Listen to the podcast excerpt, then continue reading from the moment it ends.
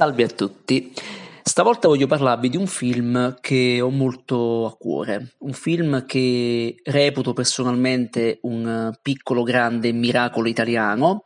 Ho deciso di parlarne nell'attesa di Freaks Out, la, l'opera seconda del regista di questo film, quel Gabriele Mainetti che ha portato una grande ventata d'aria fresca nel nostro cinema, ha portato il fantastico e in questo caso il superomismo nella nostra tradizione cinematografica, quella del neorealismo, quella della crudeltà, basti pensare a fenomeni quali Gomorra o Romanzo criminale, ha portato tutto questo distruggendo e creando un qualcosa di completamente nuovo e anomalo nel panorama italiano e vincendo clamorosamente. Questo lo chiamavano Gigrobot, è un film del quale si è discusso molto, un film che è piaciuto molto meritatamente, un film che ebbi la fortuna di guardare nel 2016 durante il Comic Con a Napoli, ebbi la fortuna di guardarlo in un, in un, su un grande schermo, godermelo in tutte le sue sfaccettature, poter anche parlare e stringere la mano a Gabriele Magnetti, c'è stata una grandissima emozione,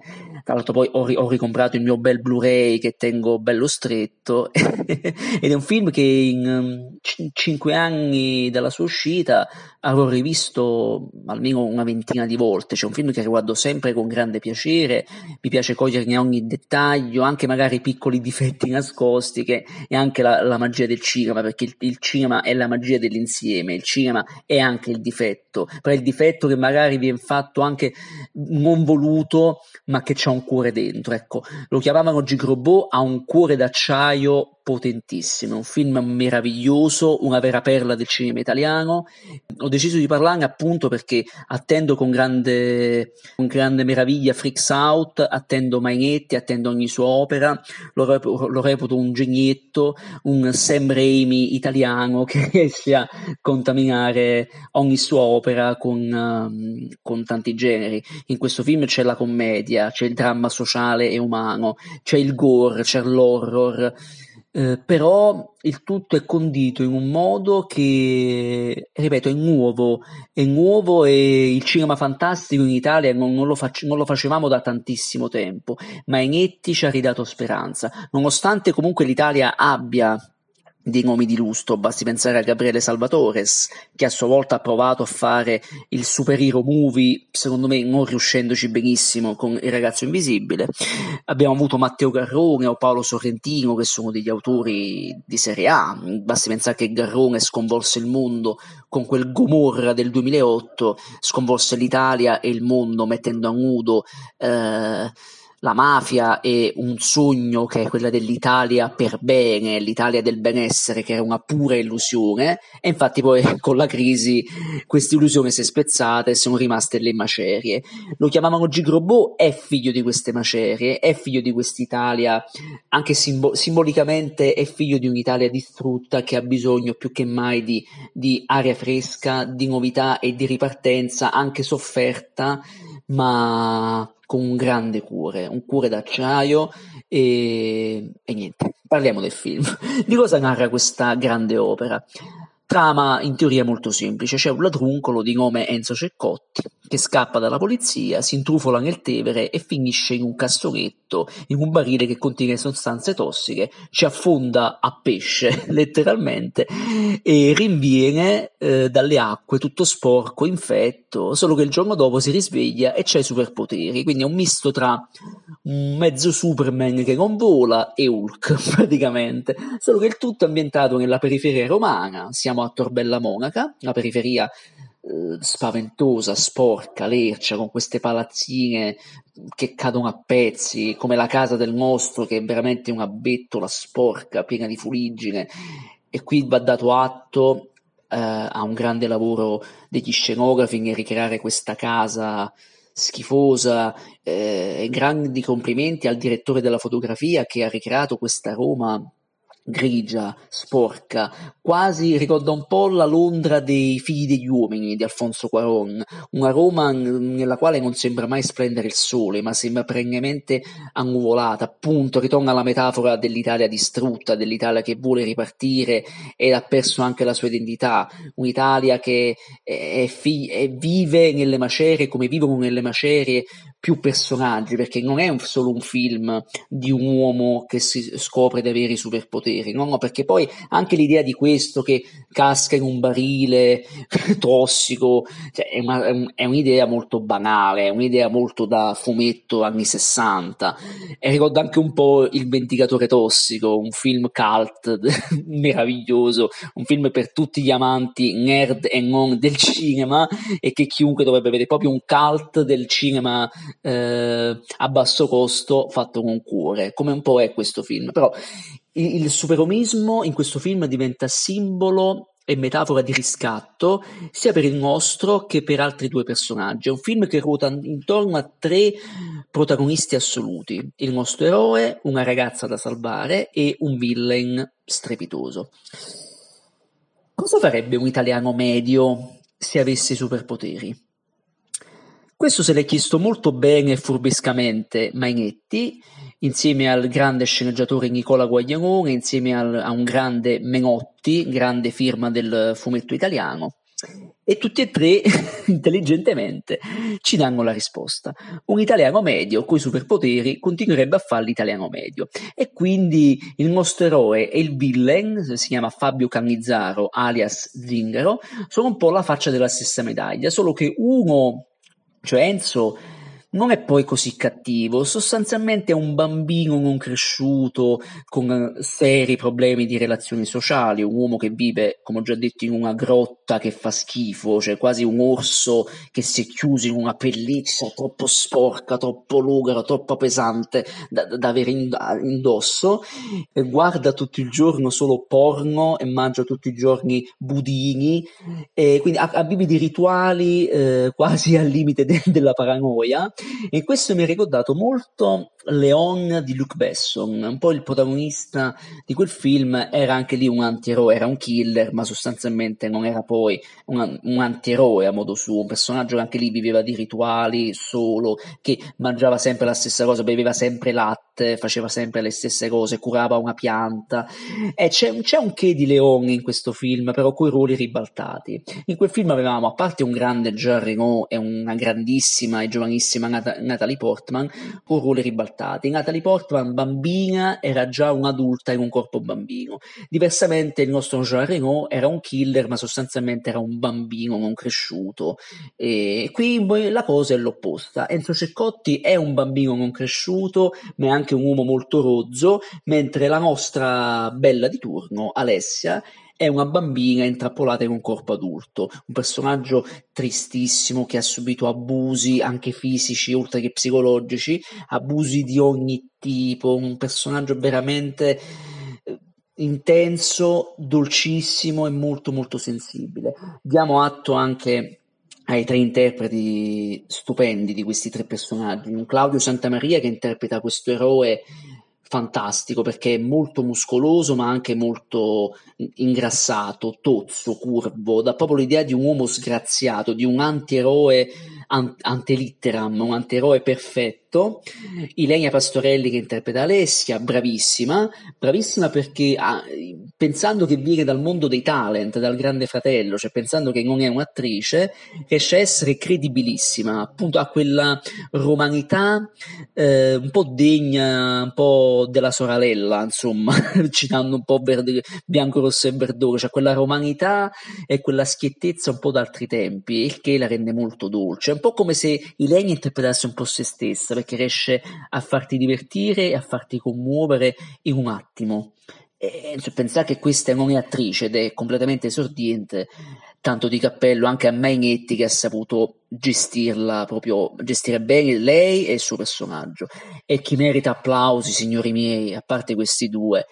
Luca Marinelli che interpreta il cattivo, lo zingaro, cioè un personaggio fantastico, è un po' Joker, un po' all'italiana, è un po' un personaggio un po' da fumetto perché ha questo, questo modo di vestire sgargiante, questi capelli a di cavallo, diciamo, addirittura a un certo punto indossa un terrificante parrucco, parrucchino degno dei peggiori talent televisivi, cioè un personaggio molto sgraziato, veste con questi pantaloni attillati, queste camicie rosa, fanno molto personaggio da fumetto fumetto,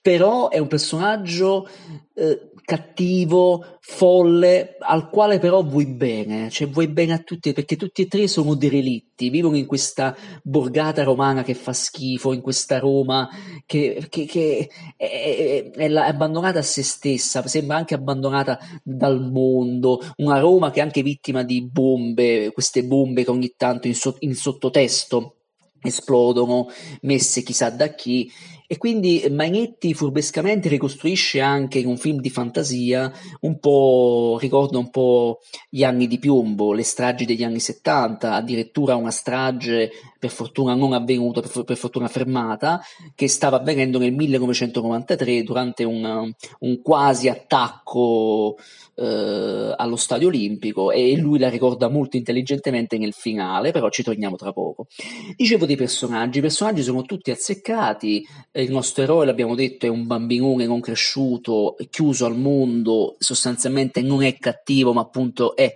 abituato a delinquere e appunto sfrutta i poteri per delinquere, quindi non è, non è poi così buono, però lentamente impari ad empatizzare con lui e lui durante il film cambia, cambia, grazie all'amore per questa ragazza, per questa bambina non cresciuta, riscopre anche un po' il suo bimbo interiore in un certo senso, c'è anche una, una scena tenerissima in questo parco giochi abbandonato, che anche qui simbolo di un'Italia morta e che può ripartire grazie allo sforzo e alla, alla, alla fantasia e all'impegno. Simbolo di questo è questa, questa scena dolcissima con lei su questa, su questa giostra che lui, giostra chiaramente rotta, che lui rimette in moto sfruttando la sua forza e quindi è una scena delicatissima, dolcissima, in un, in un, contesto marcio, quindi lo squallore e la dolcezza convivono perfettamente. Questi personaggi sono vittime di vittime anche di mafia, perché poi il bello è che il film eh, furbescamente intreccia anche un po' Gomorra, torna Salvatore Esposito, c'è Gianni Sabastano di Gomorra, fa un piccolo ruolo simpaticissimo, c'è la Camorra, c'è una, una boss della, della mafia napoletana che è interpretata da una bravissima Antonia Truppo, un piccolo ruolo ma molto molto profondo. Tra l'altro la Truppo l'abbiamo rivista di recente anche in Qui rido io di Martone, altro piccolo ruolo, altro ruolo però ben recitato, un'attrice che ha fatto molto teatro, molta gavetta, anche una brava caratterista, una che, sa- che veramente brava e che in questo ruolo da villain al femminile ci sta benissimo. Si vede pochissimo, ma te la ricordi e soprattutto te la ricordi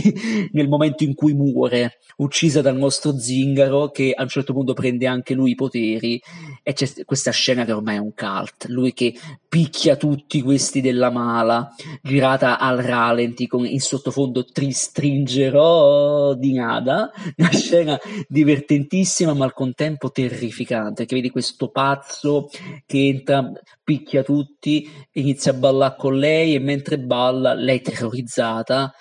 le, le, le schiaccia la colonna vertebrale, cioè una scena incredibilmente tesa, anche raggelante, ma al contempo divertentissima. Perciò dicevo che Magnetti è un po' il Sam Raimi italiano, perché riesce a mescolare cose terrificanti a cose divertentissime e assolutamente originali e spassose. E il film è pregno di scene cult, veramente pregno, la scena della giostra, la scena, eh, la scena d'amore tra i nostri due, cioè pensare che il nostro, in quanto antieroe, visto come eroe da questa bambina che lui riconosce, perciò da, da lì il titolo Gigrobot, lei che nella sua pazzia riconosce in lui Gigrobot d'acciaio, che è un po' il suo eroe d'infanzia, ma anche l'eroe che lei guarda ripetutamente e ossessivamente nei DVD E tra l'altro qui anche un altro tocco interessante nella trasformazione del nostro, che da che guarda tutti i giorni i pornazzi, si ritrova per caso, per un errore, a guardare un DVD di appunto di una puntata di Gigrobo d'acciaio e lentamente si appassiona, addirittura si va a comprare tutta la collezione e la guarda con Alessia. E qui un'altra scena meravigliosa, ti fa capire quanto Magnetti curi prima che l'estetica, che comunque è perfetta, cura prima la storia e i suoi personaggi. In una scena che è tenerissima ma terrificante al contempo. Lui e lei che guardano questo cartone animato proiettato su, su una parete, lui che, se, che, non ha mai avuto contatti umani, prova semplicemente a sfiorarle la mano e lei che chiaramente ha subito di tutto, ha subito anche abusi sessuali. La cosa non viene detta, ma viene, cioè viene detta per immagini e non per dialoghi. Altra forza di questo film, lei che inizia a piangere e che vede la figura di lui scura, cioè nella, entriamo nella mente di lei d'un tratto e non vediamo più Enzo, ma vediamo un orco. Lei che ha paura, che ha subito di tutto e che ha paura di rivedere in lui un altro orco e che inizia a piangere da di matto e lui eh, che rimane in, così senza parole, non può fare altro che calmarla e abbracciarla, forse il primo abbraccio sincero della sua vita. Una scena meravigliosa, cioè come creare pathos, terrore e dolcezza in due minuti. E solo un grande autore fa questo, solo un grande autore. Si ricorda un po' l'Italia, le stragi eh, degli anni di piombo degli anni 70, si ricorda la strage appunto, del, una strage per fortuna sventata del 93 allo Stadio Olimpico, appunto c'è tutta la scena finale del nostro eroe e il cattivo che combattono allo Stadio Olimpico, scena magnifica, e lì si nota come con poco Mainetti abbia, con, con un campo e controcampo, con tre cazzotti e con giusti questi piani sequenza ti crei una scena perfetta, fantastica, nonostante il film comunque, comunque si veda un po' il basso budget, parliamo di un film che è costato un milione e mezzo di euro, che non è niente in confronto a un budget internazionale per questi film, però il basso budget è la forza di quest'opera, perché con poco Magnetti, anche furbescamente,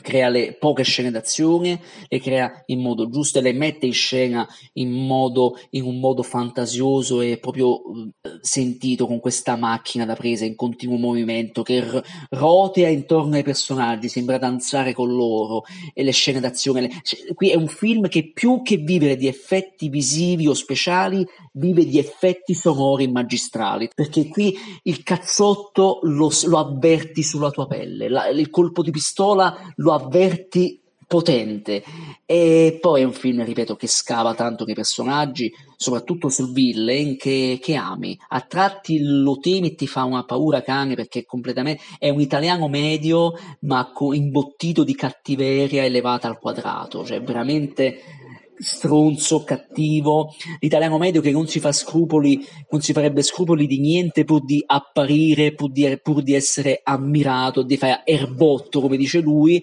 neanche di uccidere i suoi cari. Una scena fantastica e terribile. Lui fa uccidere il migliore amico sbranato dai cani e osserva tutto in silenzio e lì forse scorgiamo un attimo di umanità di questo pazzo che piange in silenzio ma sa che è stato costretto dal proprio ego a fare questa scelta perché appunto l'idea, l'idea, del potere, l'idea di essere visti, l'idea poi di essere ammirati, soprattutto in quest'epoca di social network che in realtà sembrano dare tanta libertà, ma in realtà ne tolgono tanta soprattutto ai soggetti più fragili, a quelli che credono che basti una stronzata o una foto su Instagram per essere arrivati, per essere lì, per far vedere che esisti e non è vero, non è vero. Si nota anche la sofferenza di questo, di questo delinquente che alla fine vive un, anche lui in un, eh, è un po', è un po la, l'altra faccia della medaglia del nostro eroe, anche lui vive in una tana che fa schifo, circondato da persone come lui che fanno schifo, che sono tutti dei, dei ladruncoli,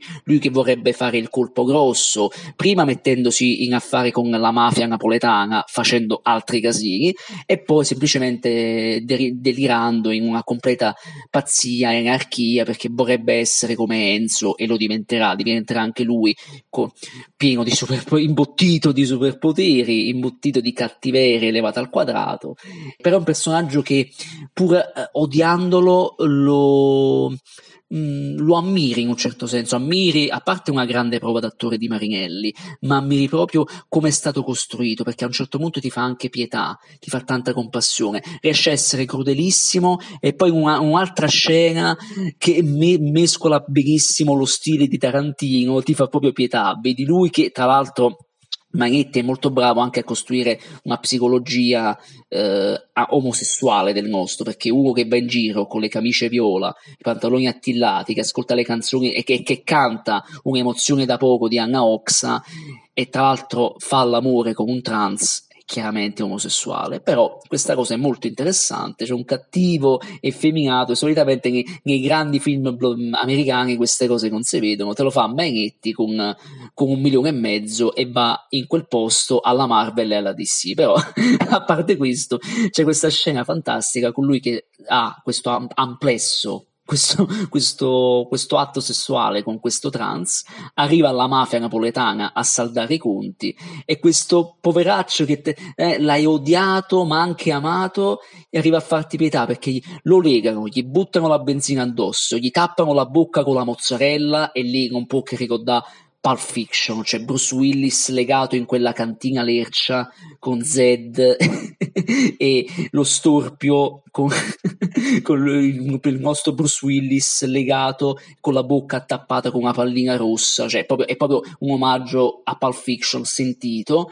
Povero, tra l'altro il povero Marinelli, tra parentesi, è allergico ai latticini, quindi in quella scena con la mozzarella in bocca ha sofferto tantissimo. E vedere il suo personaggio che in, in quel ridotto in quello stato e addirittura stanno per bruciarlo vivo e lo vedi spaventato e che piange,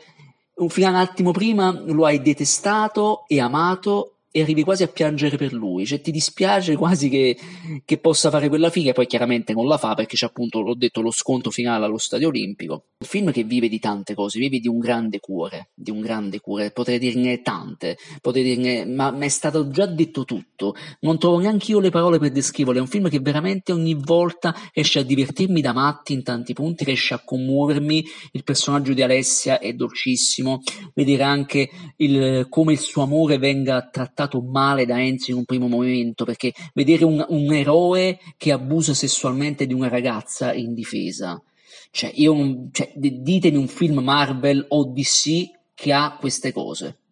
Ditemelo. Non c'è. Non c'è. L'abbiamo fatto noi italiani con spirito di coraggio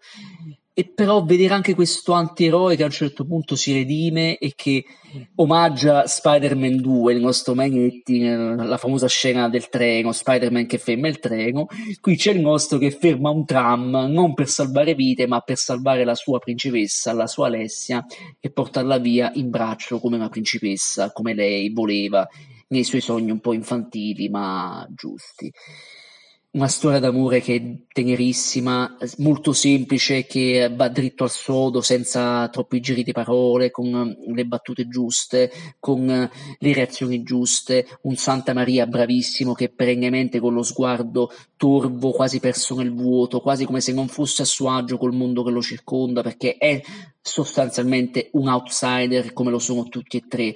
è questo film insinossi una grande storia di riscatto, chi per l'uno, chi per l'altro. Per Enzo è un riscatto morale da una condizione disperata e infernale nella quale viveva. Per Alessia stessa cosa, ma è anche un riscatto eh, quasi fiabesco, perché lei comunque incarna la principessa da salvare e che però sua, nel suo infantilismo guiderà il nostro eroe verso la giusta strada da percorrere, è un riscatto per un villain che è completamente pazzo, com- completamente insensibile verso gli altri, che passerebbe sui cadaveri di tutti pur di essere ammirato,